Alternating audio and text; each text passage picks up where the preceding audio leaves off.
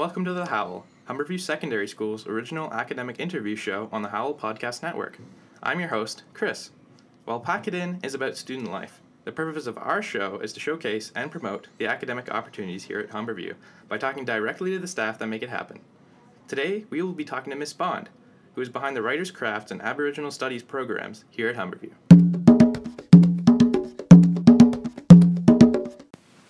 Well, hello, Miss Bond, and welcome to the podcast. Hi, it's nice to be here. All right, so I think we'll start off by talking about Writer's Craft. So, how does writer, Writer's Craft differ from the regular English course? Um, I actually asked this question of my students because I think I have one interpretation of it, um, and I wanted to see what they were thinking. Um, and fortunately, it seemed to line up with what I think. Some of their answers were uh, that there's less structure um, to assignments, um, which then gives them more in the way of creative expression. That it's a course where they have a chance to learn how to write both professionally and creatively. Um, and so there's only one essay in the course. And I had students say that they felt like their creative assignments and receiving uh, critique for that actually helped them be better essay writers. One student said, and I quote, less pointless assignments, which I was really touched by. and another student said that it's a course where they really get a chance to know each other better. Um, because they're actively engaging with reading each other's work, and some of those works are nonfiction. Uh, it's really participatory. Students get a chance to talk a lot. And so, some students this morning, when I asked them, said, uh, I've known some of the people in my class since middle school, but I didn't really know them until this course. Yeah, that sounds pretty great. So, what sorts of things do you do in Writer's Craft? It's structured into uh, sort of content based assignments. So, we start off looking at nonfiction. Um, and uh, we look at works of nonfiction written by various published authors um, and study sort of the techniques that they're using, and then the students get to implement that into their own work. We do active sort of critique circles in class of their work, which leads us into doing fiction um, and looking at different types and structures of fiction. So, whether we're looking at short stories or we're looking at script writing, we look at graphic texts. And then students have a chance to write about one particular topic or experience, and they write it in uh, two different um, fiction forms. So whether they're taking an experience and they're writing about it in a short story, and then they're putting it into the context of a graphic text, they have to think about um, how to effectively represent that. There is a unit on poetry um, where students get to write and study different forms of poems, and that culminates in our slam poetry competition. And then uh, there is one independent study essay on a Canadian author. There is a presentation talking about uh, what it means to be a writer and have a craft of writing. And then our exams portfolio based. Hmm. Wow.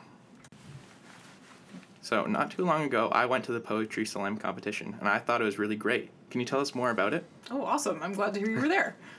it's something that I wanted to do to be able to celebrate the works of poetry that students are doing. I'm a big poetry geek. Like, I feel like of all of the units in the course, it's probably my favorite one to teach and see sort of the results that students come up with. Um, and I find a lot of the time they're very apprehensive going into it because they feel like uh, with different varieties of writing, the one they've had the least exposure to in school um, is poetry. And so it's always this really neat moment for me when I see students sort of willing to put themselves out there emotionally and performatively and really like take the house down with these absolutely fantastic poems and so it's kind of a celebration. Like it's our last unit for that reason. I think it's the most difficult. I think it takes the biggest degree of challenge. I think it's the one they're the least familiar with. Um, but the Poetry Slam is sort of a celebration of those results. So uh, we actually have some clips from this year's Poetry Slam. Uh, so you're about to hear our uh, top three winners, um, and that would be uh, in third place we have Ashley, uh, in second place we have Gabe, and in first place we have Emma. So if you see these students around, feel free to congratulate them. Thank you very much, Miss Bond.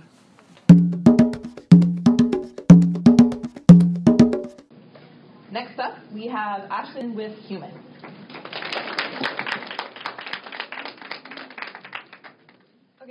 My name's Ashley my poem's called Human. I just want to give out a bit of a content warning to everyone because I do talk about like anxiety and depression and I do make reference to other mental illnesses and also reference to self-harm and there's some swearing, so if any of this stuff bothers you, you can take a walk if you need to. So yeah. Most of you probably look at me and think, hey, that's the girl who used to sing in every elementary talent show. Or she's the one who does her makeup when she's bored and alone. Maybe you'll think, that's the girl who cried in class and got kicked out of it in grade 10. Or maybe it's that's the privileged white girl who lives in Palgrave and has lots of friends. How many of you can look me in the eyes and tell me you've been there for me when I've cried?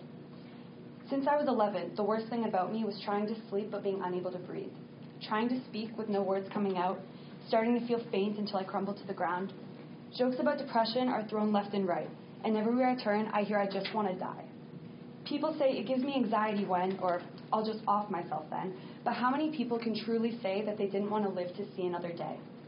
Why is it beautiful to be in pain? Photos of pills and self harm online for a Tumblr display? We talk about ending the stigma, and I'm glad the stigma's changed, but sometimes I think that it's gone too far in some ways. It's human to be sad, and it's human to struggle, and it's human to be nervous, and it's human to have troubles. But people wear mental illness like a label and say things like, I just had a panic attack. I thought my phone was in my pocket, but I left it on the table. We live in a world where blogs on the internet post images of self harm as an aesthetic. Do you know what it's like to feel like cutting your skin is the only way to escape the pain that's within? Do you know what it's like to wake up every morning and want to do nothing but disappear? Every morning, I'd look in the mirror. I'd hate what I'd see, but I'd start to get ready. I'd ride the bus to school, one of the places I'd struggle most, but nobody knew.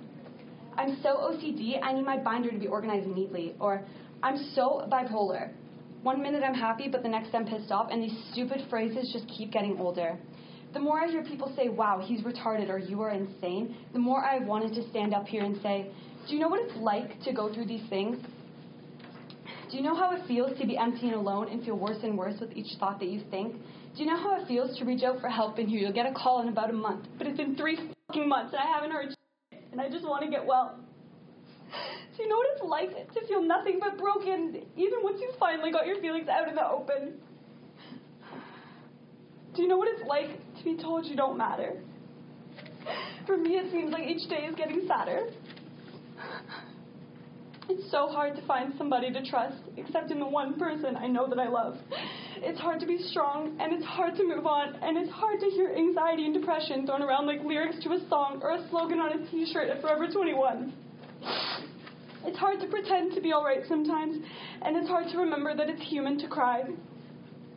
It's hard to go to school when you were just up all night wishing it was possible to go back in time, to right your wrongs or relive your best moments, or just back to a time when you didn't feel like this. It's human to hurt, and it's human to feel alone, and it's human to cry and to skip a night out so you can stay home. It's human to not be okay, and if there's anything I would like you to take from what I've said today, then please hear what I'm about to say.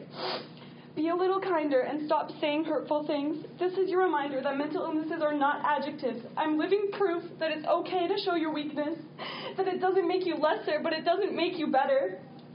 Mental illness is not something pretty and it does not make you more interesting.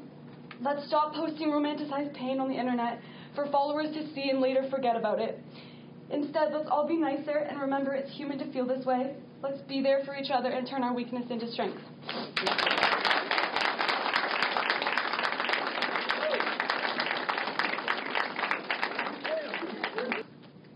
So, uh, next up, we have Emma with My Friends Still Follow Her on Instagram.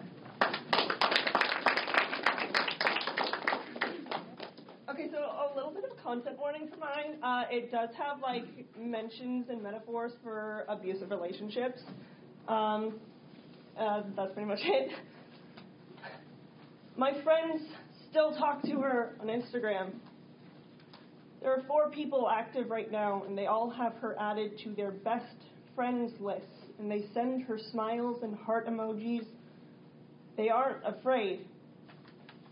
I always think of her as a pitcher plant of a beautiful facade that lures you in with false promises of nectar, sweet pools of life sustaining liquid that I craved being a kid with no friends, no one to turn to, no one on my own best friends list, which had been empty and dust covered for far too long, in my own opinion. So I dove face first into that sticky, hard to shake pool. And it was sweet, the pool I fell into, the pool of promises, the pool of sleepovers where she slapped herself when I talked about other friends because she couldn't bear to think of me with someone other than her. She hated that list when she wasn't alone on it. The pool of convention halls where she told me I couldn't go if I didn't match her costume with my own. The pool of telling me she could be the only one on my best friends list. That pool was disguised as a safe haven as a house I was welcome at, as a friend whose arms I could fall into when I had a bad day or when I broke up with my boyfriend. But that pitcher plant girl told me that she was glad it happened because my wandering eyes that never caught her own were the reason for her depression. She said if I kept looking, she'd cut herself, bleed out in the bathtub that was kept in the washroom where she did my makeup so many times and wiped my tear stained eyes in so many times with a microfiber cloth which was as soft as her words were rough. It would be my fault. I was enslaved in her ring of friendship, acting as nothing but a pawn who was ordered to act certain ways and talk to certain people and never, ever forget that she would be the only one on my list. My neighbor told me I was being abused, and that girl told people I was the reason for her suicidal thoughts. These people I love, these people I miss, these four people who still have her added to their best friends list on Instagram, despite how afraid it makes me for their safety and for my own, because that pool is thick and cold and so hard to swim in, and yet I'm here. Despite how hard she tried to drown and digest me, I'm still here with the people who love me and the friends who protect me from pools like her who throw in ropes of laughter and support that pull me away from pitcher plants or Venus flytraps, luring me away from something I would struggle to escape from. And now I'm in a forest of trees which give me oxygen and energy to keep me alive and well, and which keep my best friends list full.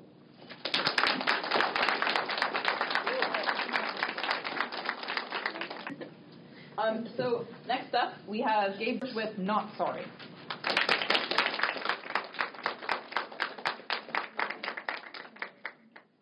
Okay, so there's a few things I want to say quickly. There is some, well, there is some language that you know we wouldn't usually use. I'd hope, and um, some like mild, like suggestive sexual content. It, it's very mild. You might not even catch it. And then like a quick shameless self promotion, the dance showcase is third period in the uh, gym over there. Okay. So this poem's called Not Sorry. The definition of an apology has changed. If I was fucking saying fucking as a universal fucking adjective, it would mean fucking nothing. Today's apologies literally are just formalities of wasted breath. Like when you listen to your new favorite song on repeat for a week and then you don't notice it because you've heard it so many times. People drop apologies like paper towel dispensers to clean up their messes and forget about them once they're in the wastebasket, or rather the blue bin because we mix I'm sorry into so many sentences just to cure our guilty conscience the quickest the home remedy for a sickness that can be described as nothing other than meaningless, a lie, a waste of time. Why don't people realize they've forfeited their impact? Now there's no way or phrase or words to convey an admission of guilt, true sympathy, or full surrender of pride. How do I know you mean it when past actions have proven nothing other than a picture of a con man's fake business card? People scold me for holding grudges, but if I had a ring for every oh in sorry, I'd have chainmail. I could go on a crusade and stop every tiger tooth that tried to bite me for calling them out on not changing but merely hiding their stripes. Just because you say sorry doesn't mean you haven't done it before and won't do it again. Not everything is breaking up with your girlfriend saying, sorry, babe, it's just me, it's not you right now. And then later going to Rebecca's house saying, don't worry, I'm going to break up with her soon. Today's apologies are like giving every person 365 one night street parking passes and then, and then advertising the no parking legislation. We spread the epidemic in kindergartens when Johnny steals Jessica's cookie. We sit him down to apologize, give Jessica the Virtue Award for her understanding. Johnny still eats the cookie, and that's a pretty damn good deal for Johnny. Perpetuating the idea that forgiveness is a cheap tart. A little bit of money goes a long way, and you're still getting off at the end of the day, am I right? The Merriam Webster Dictionary defines sorry as a feeling of sorrow, regret, or petness. And I'd say that makes us Canadians some pretty depressed people. Sorrow is further defined as a deep distress or grief, sadness. I'm waiting for those things to set in when you realize that, that we've sacrificed the one word supposed to help us in those darkest moments. Like when you forget to drive your friend to her brother's funeral, or you lose the earrings that you stole for a night on the town when your mom was saving them with her gown for your wedding day. What are you going to say to them? Are you going to tell them you're sorry like you didn't do your homework? Or you're sorry you didn't ask permission first? Or you're sorry and I'm sorry and I'm sorry, but what have you reserved? For the pressure that begins to build in your chest when you can't throw up the right word, when you realize you've wasted all your paper towels cleaning up spilt milk. And that's it.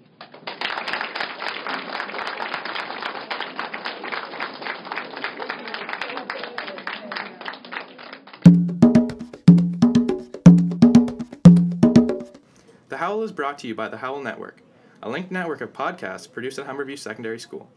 I'm your host, Chris, and I would like to thank my producers Grant and Mr. Cockell.